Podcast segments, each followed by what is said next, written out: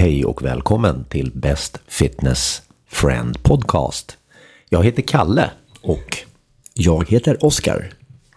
eh, Oskar, eh, vi älskar ju att fundera på eh, vad våra kära medlemmar, de vi kallar för BFF, Best Fitness Friends, har för frågor och problem och eh, vad de önskar för kunskap. Ja, och eh, ett syfte med både pass och även det här är ju som sagt var att, att utbilda mer, att försöka förklara att det vi gör är inte bara liksom, passen, utan det finns ett syfte bakom det vi gör och också förklara varför vi gör det. Att utbilda folk som får bättre förståelse om varför vi gör de sakerna. Och på köpet så kommer vi nog förmodligen få medlemmar som jag tror kommer ha bättre kunskap om träningslära, anatomi, fysiologi och eh, näringslära än flera tränare, eh, majoriteten av tränare på gym i Stockholm. Ja, eh, det eh, gör ju... Det blir mycket lättare att ta till sig den coachingen man får på ett pass om man har lite mera kunskap om varför coachen efterfrågar någonting. Varför coachen till exempel ber dig att ha vikten på hälarna eller att försöka trycka knäna ut över tårna till exempel. Om man har lite bakomliggande kunskap då blir det ju mycket lättare att ta till sig eh, av de här, eh, det vi kallar för cues. Ja, eh, hela den här eh, liksom, lär en man, eller för den delen en kvinna, att, att fiska. Det är ju mycket viktigare för oss att folk förstår också varför. Vi vet att det vi gör fungerar. Det har vi bevis för, för resultaten talar sitt tydliga språk. Men det är än viktigare för oss att även utbilda folk så att de kan, nummer ett, undvika att gå i fällor eh, där man lätt kan göra när man tittar på internet eller lyssnar på människor på sociala medier och så vidare. Men också kunna ta beslut när man är i en situation där man kanske inte har en kurs tillgänglig. Det händer ju säkert flera individer att man har på semester eller på ett hotell och behöver träna. Har man då fått förståelsen om varför vi gör vissa saker och hur vi gör dem och varför liksom, det syftar till någonting så har vi nått längre än att bara se till att utbilda folk på passen och göra dem vältränade. Så det är väl lite det vi ska försöka prata om idag. Ja, jag är, jag är övertygad om att eh, med mer kunskap så är det lättare också nå det slutgiltiga målet. Vilket för oss är att fundamentalt förbättra vår hälsa och livskvalitet. Ja. Eh, och idag hade vi då tänkt att eh, prata om ämnet eh, anatomi. Läran om kroppen tror jag att det är. Läran om människokroppen. Och eh, det är ett ämne som eh, vid första anblicken kan verka ganska komplext och skrämmande för många tror jag. Vad tror du? Ja, delvis för mig själv. Jag har väl en, en grundläggande förståelse och lite mer kanske än de flesta har. Men det är fortfarande så att det finns väldigt många områden inom anatomi där jag själv säger att jag inte vet, där jag inte har kunskapen. För det är inte re relevant för mig. Men för de allra flesta tror jag att det är väldigt, eh, det är ett höll till något dunkel, att det är väldigt svårt. Jag tänkte precis säga det, det är lite så här ett, ett mystiskt och magiskt ämne eh, och eh, hur, hur kroppen funkar och vad, vad, vilka muskler som finns där i och hur de jobbar. Eh, det tror jag för många är lite av en sagovärld, eller liksom att man, det är ogreppbart. Absolut, för vi har ju både själva hur vi är byggda, det vi ska liksom prata lite om idag. Sen finns det vad man kan göra med dem, om man tittar på någon fysiologi, vad man kan göra hur kroppen. Och sen har vi, för att ställa till det ännu mer, biomekanik för att se så hur kroppen rör sig i olika plan och sånt. Så att det är ju, kan vara väldigt komplext och det är väldigt komplext. Men det är inte relevant för en BFF att förstå allting på den, liksom, på den mest grundläggande djupa nivån. Utan vi ska titta på hur kan vi ta anatomi och göra det så applicerbart som möjligt så att det blir mer lättförståeligt. Och gå på ett pass när en coach förklarar någonting som man kan ta koppla till. Så, ah, nu förstår jag varför min coach har till och med att göra det här. Det här är syftet och det här bör jag tänka på. Det finns några grundläggande principer som jag tror gör det mycket enklare för många att eh, eh, förstå vad man ska göra, men också ta till sig då av, av coaching. Ja, det är väl så att det är väl, det, jag tror att det, det är över, tre, över 200 ben i kroppen.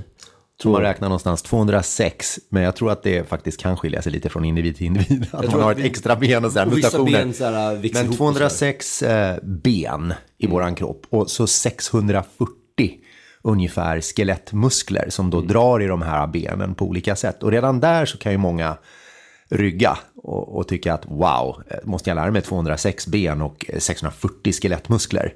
Nej, det finns ju absolut inget, inget syfte att lära sig dem. För mycket av de här sakerna, vi tränar ju inte muskler. Det är väldigt viktigt att förstå att vi tränar inte muskler. Vi tränar rörelser som består av flera muskler. En, en, en knäböj, vi tränar inte specifikt framsida lår och baksida lår och, och, och vader och så vidare. Utan vi tränar ju en rörelse som består av leder och muskler. Jag tror en sån här övergripande grej som fick mig i alla fall för många år sedan och, och lite grann, en liten aha-upplevelse för mig. Det var när någon sa att eh, ja, fast eh, vi, vad vi gör, alltså människor, vi, vi, vi kontrollerar ju inte våra muskler. Det är inte så att vi kan med vårt nervsystem bestämma vad själva muskeln gör. Utan det vi gör det är att bestämma vad leden gör. Alltså vi bestämmer över rörelsen. Så vårt nervsystem kan till exempel lyfta våran arm rakt framåt. Eller böja på vårat knä. Men vi, det nervsystemet inte gör det är att och kontrollerar musk eller ja, Du kan inte isolera en muskel, är väldigt svårt, för att det är inte så det fungerar. Och redan här blir det så att för att förstå de här sakerna, vi kommer kanske gå mer i det djupare en annan gång, det är att en muskel sträcker sig såklart över en led. En muskel måste gå över en led för att kunna skapa en hävstång. Och en muskel kan i princip bara göra en sak, det vill säga att bli kortare. Den kan bara dra ihop sig. Sen kan vi inte göra någonting och då slappnar den av och då förlängs den. Men det beror på att en muskel på motsatt sida gör hopdragningsrörelsen. Så att ja, redan här kan man ju börja liksom så här. Jag märker själv liksom så här, nu, nu sa vi att vi skulle hålla det här enkelt och redan här så börjar man så här, Kaninhål. oh, det här, det här är inte så himla lätt att prata om. Men om vi verkligen ska anstränga oss för att göra det här så enkelt som möjligt. Så nu sa vi ju att vi hade 206 ben och 640 muskler. Men i sin allra enklaste form så kan vi reducera ner det här till fyra stycken kroppsdelar. Ja. Kan du beskriva de fyra kroppsdelarna, Oskar? Ja, då har vi utifrån ett träningsperspektiv tittar vi på för att göra det så enkelt som möjligt. Då har vi ryggen som en, en eh, del. Vi har höften, vi har ett lårben och vi har ett vadben.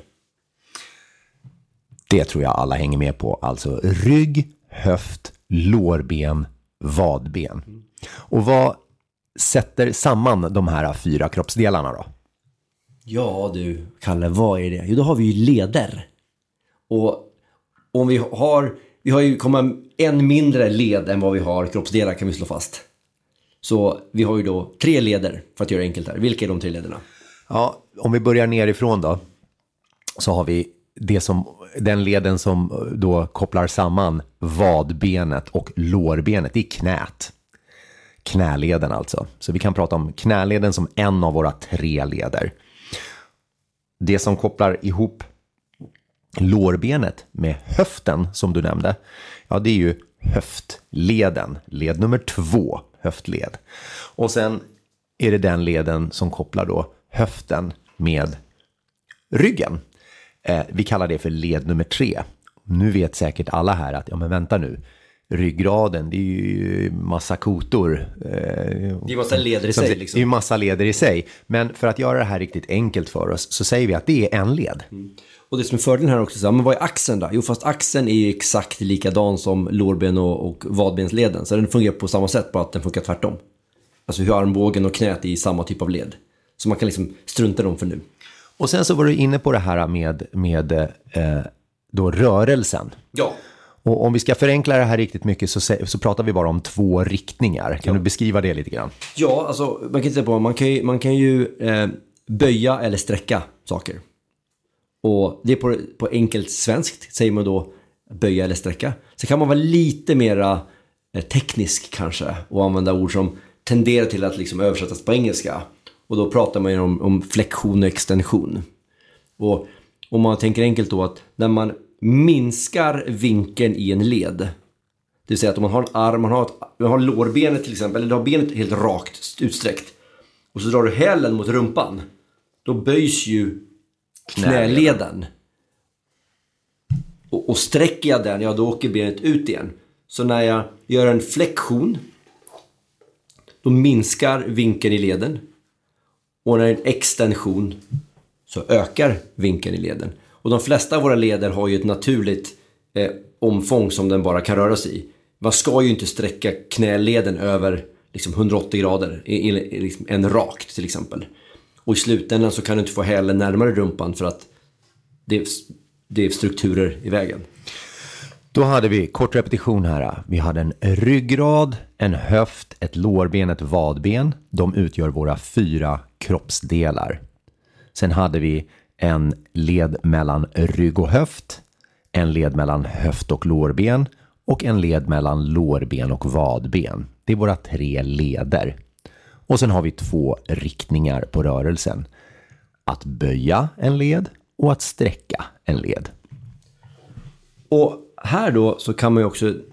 Okej, okay, vad är det praktiska med det här? Okej, okay, om vi tittar på varför är det här relevant och vad ska jag tänka på? Jo, men om vi tittar på det här med... Om vi tittar på ryggen, det är kanske den viktigaste ledsegmentet vi har på kroppen. Om man bryter någon av de andra lederna eller eh, benen i kroppen så är det, ett problem om man bryter en arm, men det går ganska fort att läka det med relativt få men. En, en, en akut kraftig skada på ryggen kan ju vara i värsta fall livshotande.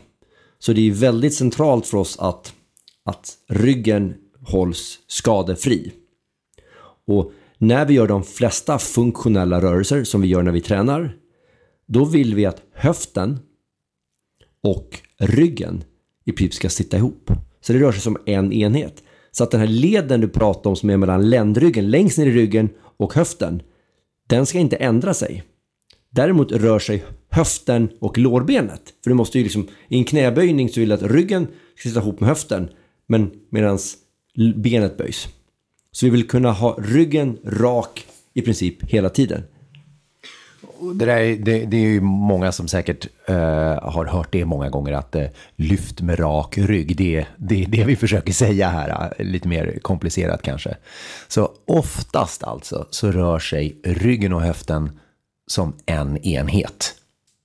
Ja, det är nästan som att de, vill ha kontrollen att kunna ha dem som sitta ihop. Det är klart att vi vill, om, om det var som så att vi inte skulle böja den, här, den här leden, då skulle den ju inte finnas. Så att ta sig upp på morgonen till exempel ur sängen, ja då gör man ju en liten sit-up. Då rullar man ju sig upp, så då böjer man ryggen och det är helt naturligt. Det ska man kunna göra.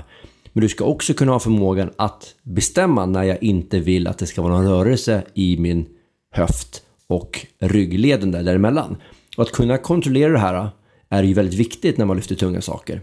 Och också veta hur man ska göra, men också veta att i en situation där jag måste göra avsteg. Alla som är föräldrar så har ju någon gång lyft ut ett barn ur en sovande barn ur en barnstol till exempel. Det är fullständigt omöjligt att göra det med rak rygg när man ska böja sig in och lyfta ut barnet. Men har man då provat och lyft med rak rygg, i ett marklyft, men jag vet hur det känns, så kan jag anpassa mig och lyfta så säkert jag kan utifrån den situationen jag ställs inför. Det där är väl lite en, en, en grundtanke med varför vi, vi bryr oss om att träna på ett gym i en kontrollerad miljö med en, en rak skivstång som är väl avvägd och balanserad. Liksom. Kan vi göra det så kan vi ju belasta oss mycket mer och bygga upp en större muskelmassa så att vi då ute i den riktiga världen utanför gymmet kan applicera den här kraften och göra lyft som inte är då biomekaniskt optimala. Nej, och, och ännu mer liksom, eh, tydligt exempel är om man gör ett marklyft kanske med 100 kilo på skivstång. I, stabilt i ett gym med rak rygg och en coach som tittar på det. Platt golv. Precis, allting är perfekt och det är bra musik och så vidare. Eh, om du behöver lyfta en sten i trädgården så kanske den väger 40 kilo. Och då kommer du förmodligen behöva flytta fötterna lite bredare och händerna på insidan. Det ser ut som ett sumomarklyft Och du kommer nog behöva runda ryggen lite för att komma ner och fånga den här stenen. Men om du i vanliga fall kan lyfta 100 kilo så kommer den här stegen kanske bara väga 40 kilo. Så med relativt stor säkerhet kommer du inte sätta din rygg i en fara. För du har skapat en så stor kapacitet, liksom i det här fallet styrka, att ha muskulaturen som kan skydda ryggen. Så därför är det viktigt att, att oftast träna med en, en, i rätt positioner. Men det gör oss också förståelsen om hur det känns när det är fel. Och vi kommer behöva röra ryggen i flexion, i att runda ryggen. Och ibland kommer vi behöva översträcka ryggen. De flesta andra leder vill vi inte, knäleden vill vi inte översträcka. För det är ju, då hoppar knät ur led. Men vi vill ju kunna göra saker med lederna, men vi vill göra det utifrån att vi har en så stor kapacitet som möjligt att röra det på ett korrekt sätt. Var det någorlunda tydligt här med exempel? Ja, jag tror det. Och, och, och det jag tänker nu, det är så här att nu sitter eh, ni som lyssnar där och, och väckar pannan och så här, vad, vad är det de vill ha sagt här nu då, Kalle och Oskar? Hur ska jag liksom, vad är det jag ska lyssna efter i, i, på passet för instruktion? Vad är det, vad är det liksom, vad är det coachen säger när jag eh, då till exempel rundar min rygg? Vad är det coachen säger om, om jag rundar min rygg i ett marklyft? Ja, förmodligen kommer de säga något så enkelt som upp med bröstet. De kommer ge dig en instruktion att undvika att vara i en dålig position. Coachen skulle ju kunna säga saker som så här, nu är din rygg i flexion, det vill vi inte ha, vi vill snarare att det kommer en extension eller mer neutral rygg för att det kommer vara bättre för din rygg så du är bättre på att överföra krafter. Men det behöver vi inte säga för det är inte syftet med uppgiften där.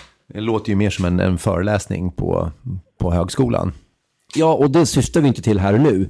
Utan fråga, undrar man ska man såklart fråga. Men vi vill ju se till att du ska vara, kunna röra på så säkert och effektivt och så, så tunga belastningar som möjligt. Och då ger vi en tydlig rättelse, oftast genom att titta på vilken kroppsdel ska i vilken riktning. Just det, vilken kroppsdel ska i vilken riktning? Ett annat, ett annat exempel på det, det är ju om, om vi ser att eh, eh knät börjar vika sig inåt. Eh, ja, då skulle man ju också kunna göra en liknande förklaring om liksom att så här, jo, nu ser jag att ditt knä eh, viker sig inåt och vi kan använda ännu krångligare språk här. Som... Ja, vi har lateral rörelse som gör att vi får liksom, och knäleden är egentligen gångjärnsled och så vidare. Det är inte relevant. Nej, utan då kanske coachen bara säger till dig så här att ut med knät. Pressa knät utåt sidan. Eller om man behöver ytterligare liksom hjälp att förstå så kanske coachen bara håller sin hand utanför ditt knä och säger nudda min hand. Och då trycker du ut, då trycker du ut knät. Och det du egentligen gör, det är ju att, nu är jag tillbaka igen, det, du aktiverar vissa muskler förmodligen i, sät, i rumpan som gör den här rörelsen. Men vi säger ju inte åt dig att, att aktivera vissa rumpmuskler för att göra det här, utan vi gör det så enkelt som möjligt för att ditt knä ska vara i en sån säker position som möjligt.